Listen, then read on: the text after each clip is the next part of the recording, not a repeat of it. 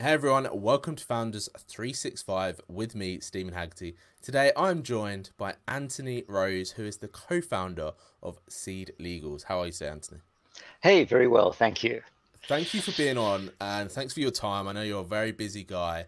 Um, but let's just start this conversation off for those of pe- for those that haven't heard of Seed Legals, which I'm sure is very few. What is it that you guys do, and what is it you offer? So we are the one-stop platform to build your business, raise investment, build your team. So instead of going to a law firm, there's 24/7 always-on platform uh, to do all the legals for funding round, hiring people, cap table, the works. Um, and my goal is that I like to think, what would a law firm do, and then do everything completely the opposite. I love that approach. Uh, let's go back in time then, because 2016 uh, was when Seed Legal was co-founded. You guys have achieved a lot in a very short space of time. But I want to skip before it was co-founded. What was going on in your world that you saw this problem and you thought, yeah, I'm I can help fix this. I can help solve this. So, you know, after I left the BBC doing iPlayer, I built a startup, sold it, built a startup, sold it, invested in a few, didn't really think too much about the process. And then I invested in three delightful students who are doing a social network for a university. Uh, they sent one of them I was trying to hire previously as an iOS developer who was still at uni. Um, he sent me his pitch deck and said, you know, give me your thoughts on the pitch deck. And I went, pitch deck's a bit mad, but I love the idea. I tell you what, I'll save you a lot of trouble. I'll invest. So then I thought, well, obviously we need to do proper deal docs, but there's no way I'm paying anyone for it. So I kind of nicked the docs from my last company and beat them into shape. I thought that they would be uh, totally bored by the whole process. But I thought I couldn't be judge, jury, and executioner, you know, as the investors and as the legal guy. So I would explain it to them. Uh, and I was amazed to see that they were hugely interested. And I was also pleasantly surprised f- to find that I thought I was actually quite good at explaining all the deal points. And then I was also slightly disappointed to find there's a lot of stuff I really didn't know. So there's a lot of frantic Googling. But there was the idea was kind of born that um, can there be some other way of doing this? And then again, I thought no more about it. And then I met my business partner, Laurent Laffy, genius, uh, ex VC and serial angel investor. We met at a party, and he was explaining that you know uh, funding rounds take forever. Law- lawyers charge a fortune. They make mistakes, which for him the human mistake element was the biggest problem, right. and uh, and he wanted to change that. And we thought, hmm, interesting. We should think about this further. So we got together and actually did something about it. I love that. And like I said, your your growth has been incredible, really, considering, like we said, no one was doing anything like this before. It was a very traditional, and it still is a very traditional industry, the legal sector. How was it coming up against those more traditional way of thinking? Because listen, your solution is easier at the end of the day, saves people money, saves people time, um, and the your whole message of Seed Legals is very connected to that entrepreneurial spirit, that entrepreneurial mindset. How was those initial first couple of months, first maybe couple of years, when obviously you were trying to get people on the system and get it used? Well, it's a great question. So I think, you know, in any startup, you've got a few key problems to solve, which will vary by team and startup. So sometimes it's can you build it? Maybe it's technically very complicated. Or can you ever get funding for it? Or can you build a team? Or do you have any experience? Or can you get people to want it? And what I found is, I mean, between Laurent and myself, my business partner, we you know, we could fund it ourselves. We're pretty sure startups wanted it. You know, between me as a startup and as Laurent as the investor, we're pretty sure we knew we could build it. It was going to be hard work, and we knew we could build a team.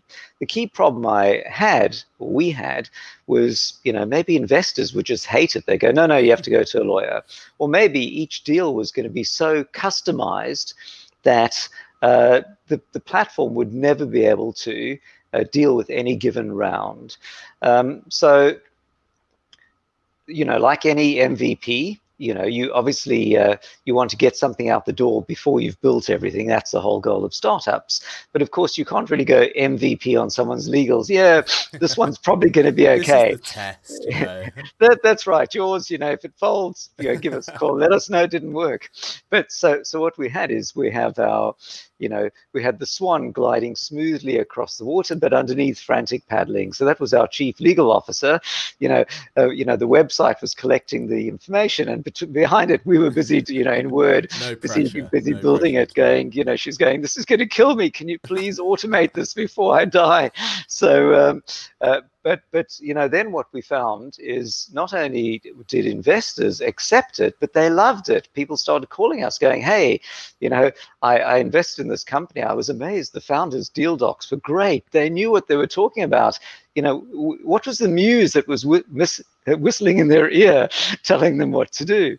So um, so we saw that worked. And then but now i think are the key learnings which were I think when we started, my assumption is people are looking for legals, Mhm. but actually nobody's looking for legals. You never wake up in the morning going, I'm looking for a legal document. What you're looking for, and it sounds a bit trite, but you're looking for a solution.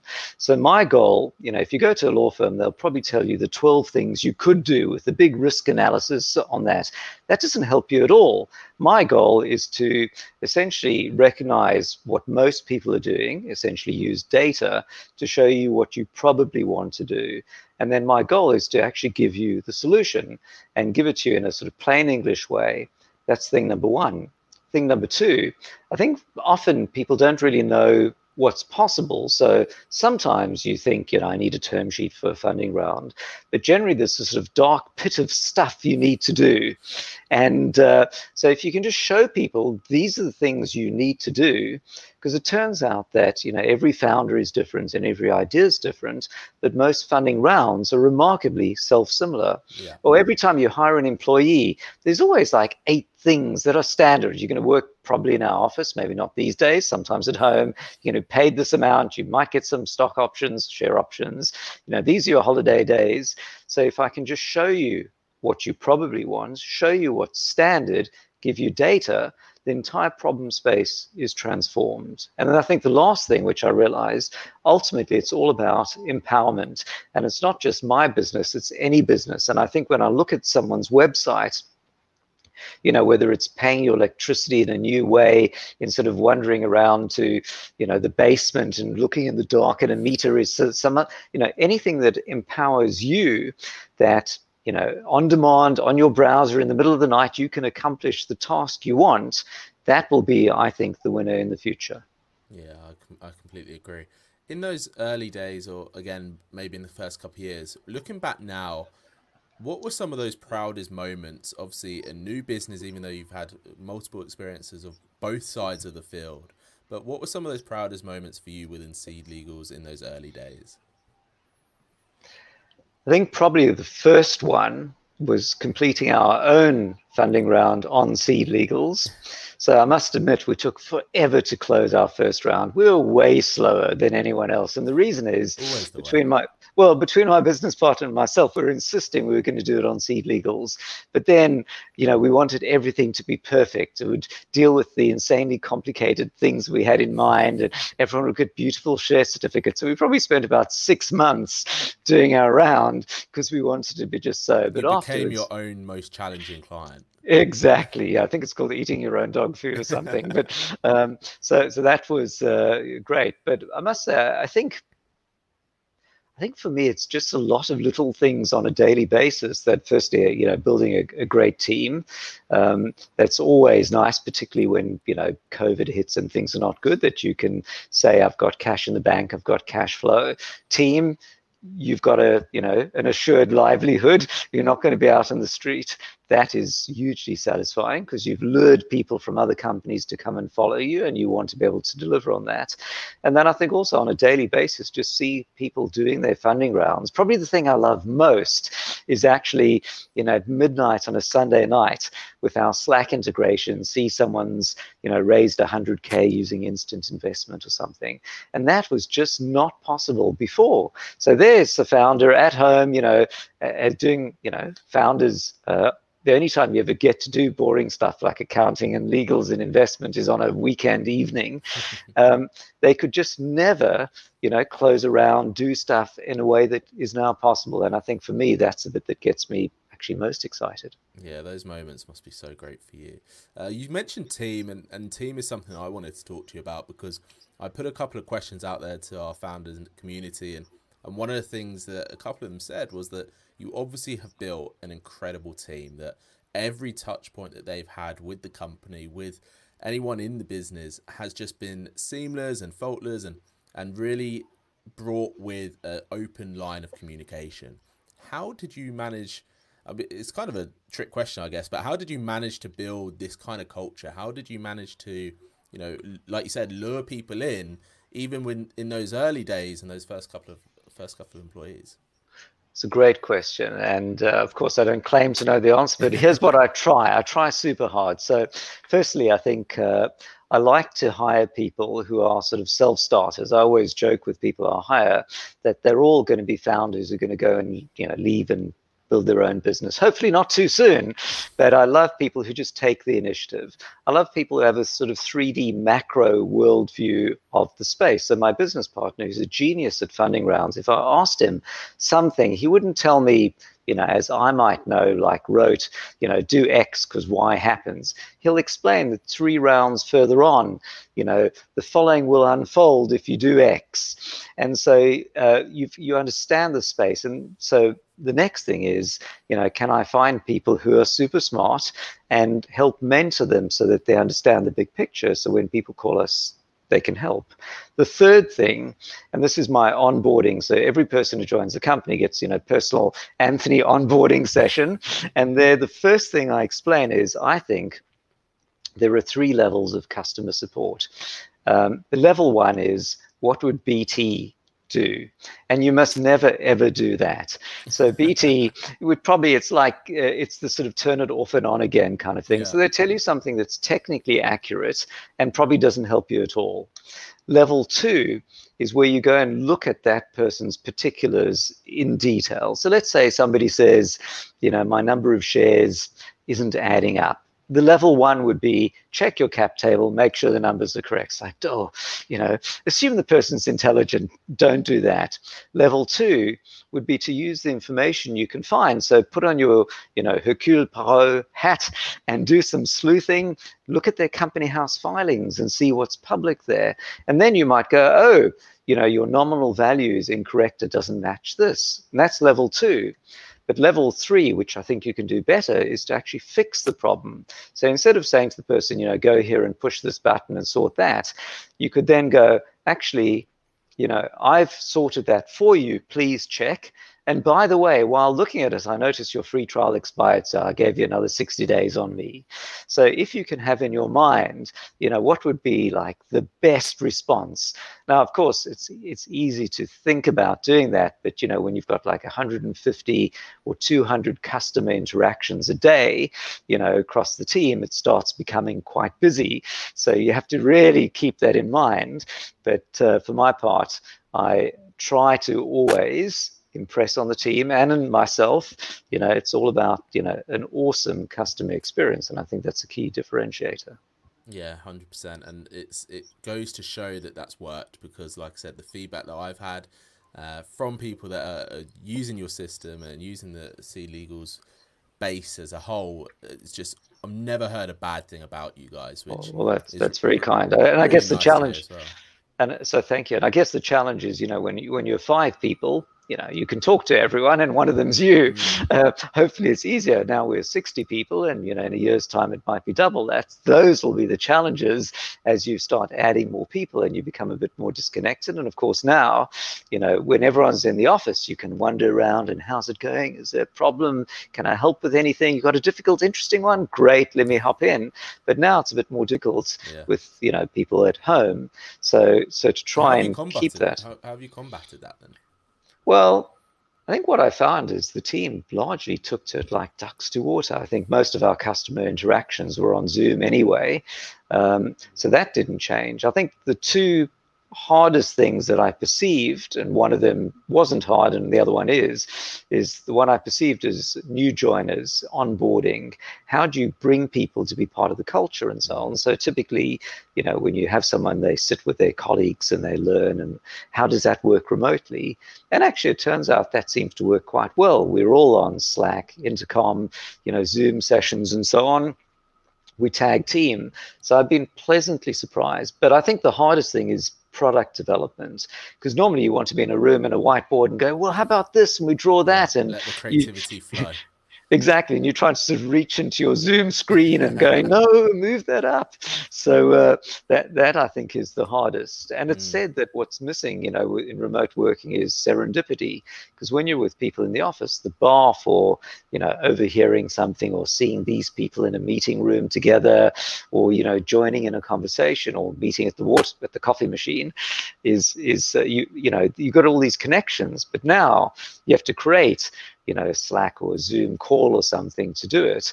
And I think, I think what will be interesting is, um, you know, the immediate short-term uh, changes. I think we adapted really quickly.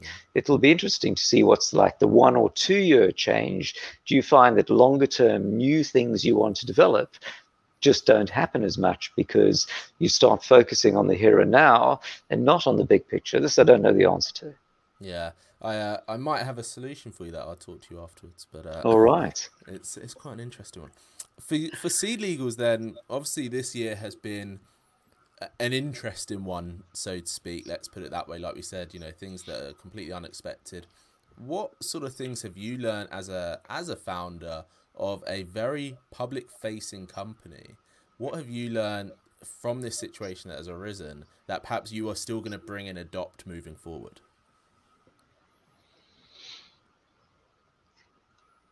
I think one of the interesting things personally is, you know, I think many founders are, you know, they start off as maybe they've done an M and A, uh, uh, you know, sort of uh, business uh, background, or maybe they're a tech founder. That's really me. I'm a tech product guy, or maybe they're a doctor or something. But you're all a sort of domain expert. And for the most part, when you build a business, yes, you've got to deal with people, but you can sort of stick in your zone. But then along comes an event like COVID, and suddenly, you know, you have to have some sort of leadership skills. You have to have a say uh, on things that you don't know any more than anyone else. So, should the team be back in the office? you know, should you furlough people? If business is down, what should you do? Uh, the good news is we didn't have any bad problems, but you know, should I push people to be in the office? Should we go completely remote? Nobody knows the answer. So now I think that's kind of interesting when you look within. You could just procrastinate and wait for someone else to have the answer. You could sort of kind of hope that someone else in the team does it. But you know, if you're the CEO, you're meant to have the answer. The team's looking up to you. So w- what do you do? And I think that's really interesting because I mean, how am I meant to know any better than anyone else whether the COVID's going to be up or down or finished in two weeks or with us forever? But I, but I can't not have a view on it and I can't have a view that's you know obviously just made up and, and changes by the day. So I think you find that you have to you know pull out leadership things that you didn't think you had and you want to lead your team to be happy productive safe uh, inspired um, and and of course you know then modify this as things go along. So in my case you know we opened our office i think um, or at least up from what i've seen we've got about 20 25% of people in the office. I'm using cake to bribe people to be in. um, exactly. You know there's a pause downstairs and uh, i come by with cake. No but i mean we don't neither force people to be in the office or tell you not to be in the office. Um, so and and then it's been interesting to see sort of people sort of trickle back in and of mm. course people who are closer come in or people who've got small apartments.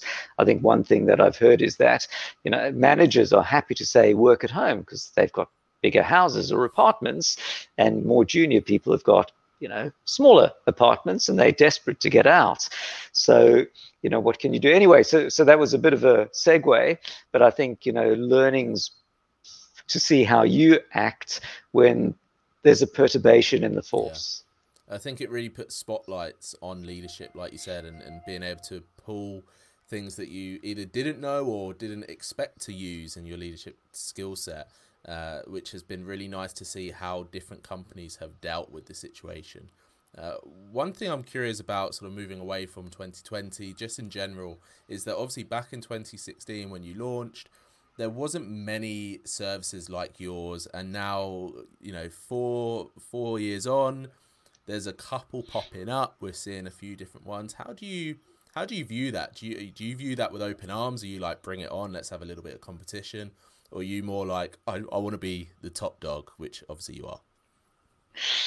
I'm, you know, it said if you don't think you've got any competition, you're defining your space too narrowly.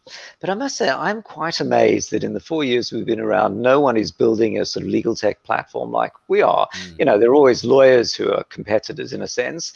There are crowd platforms. There's some people doing secondary markets and cap tables. Yeah. But but I've been quite surprised that there's nothing you know, there's there's no other seed legals to go and do a funding round and, and quite a few related things. Um, but of course, uh, you know, you kind of want competition in that you want the industry to recognize and people to recognize that you know everything has changed. But of course, you don't want too close competition. I think one of the uh, maybe two things. One, um, you know, what happens when one day you wake up and you've got a significant competitor, and I think number two is when you start a business, you know, you have a disruptive idea. But if you don't keep innovating, one day you're going to figure out that someone's out disrupted mm-hmm. you. So in our business, we don't, for example, do blockchain or smart contracts because I've never yet met somebody who calls me going, my investors are insisting on a blockchain based smart contract. No, my investors have sent me a term sheet and they want a funding round, please. So my goal is just to give you an easier way of doing of, of meeting your goals not redefining particularly your goals but you know that obviously won't be forever and I'd be disappointed if one day, you know, it turns out that someone else has built a business that means the entire thing we've created is now old. It's like a, mm. you know, I mean, my joke is, you know, the, the lawyers are like the, or others are building the better horse and carriage. You know, I've built the the car, but maybe someone else will come up then with the self-driving car. so, so there, I think, is the key challenge, which is, you know, once upon a time, you know, founder has an idea and then goes and builds a business and you can easily become complacent that you focus on revenue, month on month growth, whatever, but you're optimizing for a local maximum rather than the next thing. Mm. And I must say that for me is now, I think, the time that, you know, we've done a lot of uh, incremental pieces and you know change the way that UK companies raise investment. There's now more raised in rolling close and pre a funding round than in a funding round, which I think wow. is amazing. But you know, what's the next step, which is going to be investor matchmaking, maybe secondary markets, and a range of things. And I think the big challenge, and then I'll get back to you on that, is when you started the business, you probably found a pain point that people were looking to solve, and you looked to solve that. Later on, you have to be careful not to get ahead of yourself and start going, oh, we can build all this cool stuff. Yeah. But it turns out that nobody wants it. And then you find yourself like with a huge team and a huge burn rate, and you've uh, sort of outgrown your usefulness, so to speak. Um, and, and so to find the right balance between building shit that no one wants and not building stuff and being out disrupted by, by somebody new is your uh, challenge, uh, you know, in the later, well, in the next stages. Yeah, I think that's spot on. I, you know, we we've both seen. I'm sure that there are companies that have done the latter, where they've tried to almost be the answer for everything in their little niche or their industry, uh, and it kind of bites them in the bites them in the behind after after a time. The disruption right. side of things, I'm super interested in. How do you, as a founder, make sure that you are in that space where you're you're looking for that self-driving aspect of the car you know you're not getting too lost on the what are our wheels looking like what's the steering wheel looking like you're always making sure that you're that one step ahead i might be a bad uh, example of answering that because I think historically I, you know, I, I I'm super focused on you know customer driven development and you know awesome customer uh, service and so on, um, and uh, as a result I might be focused personally too much on the here and now, not on the big picture, just because you end up spending all your time on that, and so you know how can I force myself to, you know, delegate more, to be able to look at the big picture with my business partner and so on. I must say my business partner, maybe that's the perfect solution because he complements me perfectly in that I'm very transactional, he's very strategic and big picture. And maybe that's a key, you know, uh, good partnership that you're playing both sides. If someone's just playing strategic, you might be forever trying to build stuff that's two steps ahead. And if you're just looking the here and now, you might be polishing the stone perfectly. And then one day you wake up and like everyone's moved somewhere else. Um, obviously i don't know the answer but i think the time has come in in our business that um, I, I, think by the way here's one useful thing for for anyone watching, which is something I heard a while back, which is a company, you can think of it as two parts a startup and a business. So when you begin your enterprise, you're just a startup. A startup is all about finding product market fit, experimenting, building stuff. You don't know if people really want it. And a business is when you know exactly what your cost of goods sold is, you know what your custom acquisition cost is, you know, how long it takes your team to service a particular thing, uh, you know, your revenue on it.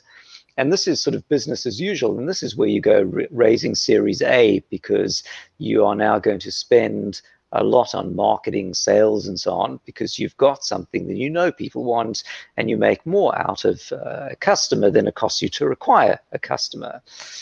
The startup, on the other hand, is where you, you know, getting angel investment. No one knows it's going to work. But if you can continue to think about your business as it grows in these two sections, then on the one hand, you maybe, you know, add people in your team, you know, who are skilled at their area, marketing, sales, ops, whatever it might be, to grow the business side while you keep in your mind creating more startups within the business. And now, by focusing on both sort of suitably, you're not going to put all your eggs into the startup basket. Otherwise, you'll you'll just lose sight of the fact that something has to pay everyone's wages. Um, but if you don't have any startup in your business, then one day you just find that you know you you haven't got any innovation, and then maybe you have to acquire other companies, or you know you get acquired, or whatever it might be. But if you keep firmly in mind these two ways that you operate, and I think that. Uh, you know, in, in our business that I, for my part, can look to, you know, hand over perhaps some more on the operational side on the business piece, and and uh, have fun playing on the startup piece. Um, that that's uh, super important for the next step as well. Yeah, and that shows the power of delegation, knowing your value, knowing your strengths, knowing your weaknesses. I think this is a, a common theme that comes up in a lot of these talks that you know having that support network around you as a founder actually allows you to to focus on your strengths and to focus on what that business needs rather than trying to spin all the plates and inevitably some are going to get broken which is really ideal. Uh, one thing i want to talk about sort of coming to the end of this conversation but the future of seed legals what have you got what's next for you? What's next for your growth plans? I i know that you've got a couple of things in the pipeline and and launching soon Great question. Obviously, some things I can talk about and some not. But um, I think when we started, it was all about uh, UK. It was all about startups. It was all about early stage. Why? Well, because we're in UK, we're in London. Uh, startups, early stage, are the fastest adopters. You know, founders are just used to doing things in a new way. I mean, their entire business is disrupting old things. So that was a natural starting point but that was just the beginning. Our goal has always been you know set of concentric circles. So the first thing was you know not just startups so later stage rounds. And as companies have grown with us our round size has been increasing step by step. Number two, not just the UK. So, you know, TransferWise gives you borderless banking. Imagine borderless legals. You know, right now you'd never, if you're a UK investor, invest in a French company. You've no idea how it works legally. You don't even understand all the docs. I mean, it's a crazy thing. So we've cracked, you know, largely my business partners cracked the French legal system over about six months of insane amount of work, and we've built that on Seed Legals. And now, you know, whether it's a UK or French or an Irish round, and soon others, you see your standard deal terms normalized across all jurisdictions, but then it'll build the docs appropriately. So I think that's going to be a game changer. The next thing is that when we started was all about startups. But actually, that's just the inner circle. So there are about 15,000 early stage growth startups, new ones each year in the UK, about 50,000 you know SMEs, about 200,000 more sort of steady state companies, and millions of you know just company house companies. So our goal is to expand our offering into companies that fall outside of the you know I'm just raising investment and you'll see a lot more there. But the short answer is, you know, we want to be the operating system of your company, a platform that you can build your business on. And I think one more point, which is we started off really being about the founders and a solution to their problems, but actually we're now moving to phase two, which is all about the investors as well. So we've just launched Deal Manager, for investors. So it's the fastest way to send out your term sheet and see all your deals in one place. And by having both parts of the market, we want to dramatically reduce the friction. You're not a crowd platform, not doing matchmaking, but tools for both sides of the market that then, of course, in due course may well lead to you know the next things which you might surmise on. I, I love that. And that growth plan and what you guys have got in store just sounds incredibly exciting. And I'm sure from where you sit, and if you look back at the last four years, I have no doubt that you must be incredibly proud of what you've built and your co-founders built. I'm uh, very pleased. I mean, uh, I'm most pleased at uh, my team and colleagues, uh, particularly now, you know, operating remotely, and um, you know, totally delighted to uh, be able to be part of what we've built. And I think, um, you know, not everyone in the world's having a great time, but it's very nice to be able to um, offer an environment and uh, be part of an environment. I think, particularly in our case, you know, working with startups, you talk to uh, an ever, you know, never-ending stream of bright founders who are looking to change the world, and and and that's really really satisfying. Yeah, I, I, I imagine the conversations and what you see is a very interesting point of view in terms of the, just the founder space as a whole. Uh, but Anthony, listen, I really value your time. So I guess my final question is if if anyone hasn't heard of Seed Legals or doesn't know what it is, how can they find out more about it and get in touch with them? Yeah, so seedlegals.com, head over there. Uh, if you're looking for any deal data, advice, and so on, seedlegals.com, resources, deal data. Um, I've got a new series called Pitch Deck Clinic. So there are endless numbers of articles on, you know, how to create the pitch deck. Here's the pitch deck that Uber used to raise billion. They're completely useless. There's only one graph in those pitch decks that's important, which is the revenue one. They can say yada yada yada on all the other pages. Those things aren't useful. So Pitch Deck Clinic is I get on a call with the founder in over 45 minutes, pick apart gently their pitch deck so that you can see in practical examples. A pitch deck clinic you'll find in Resources Investor Hub. And then if you want to chat with me, Anthony at seedlegals.com, you know, or just hit the web chat bubble. And my goal is, you know, less than a median five minute response time for anything you want. So that's a, that's yeah. an incredible goal and, a, and very good on you. Anthony, listen, thank you so much for your time. Uh, congratulations on the success of Seed Legals, and I very much look forward to see see that growth you mentioned and see what else you've got in store. Thank you so much. Thanks for having me on the show. Thank you, and thanks everyone for listening and watching. This has been Founders 365.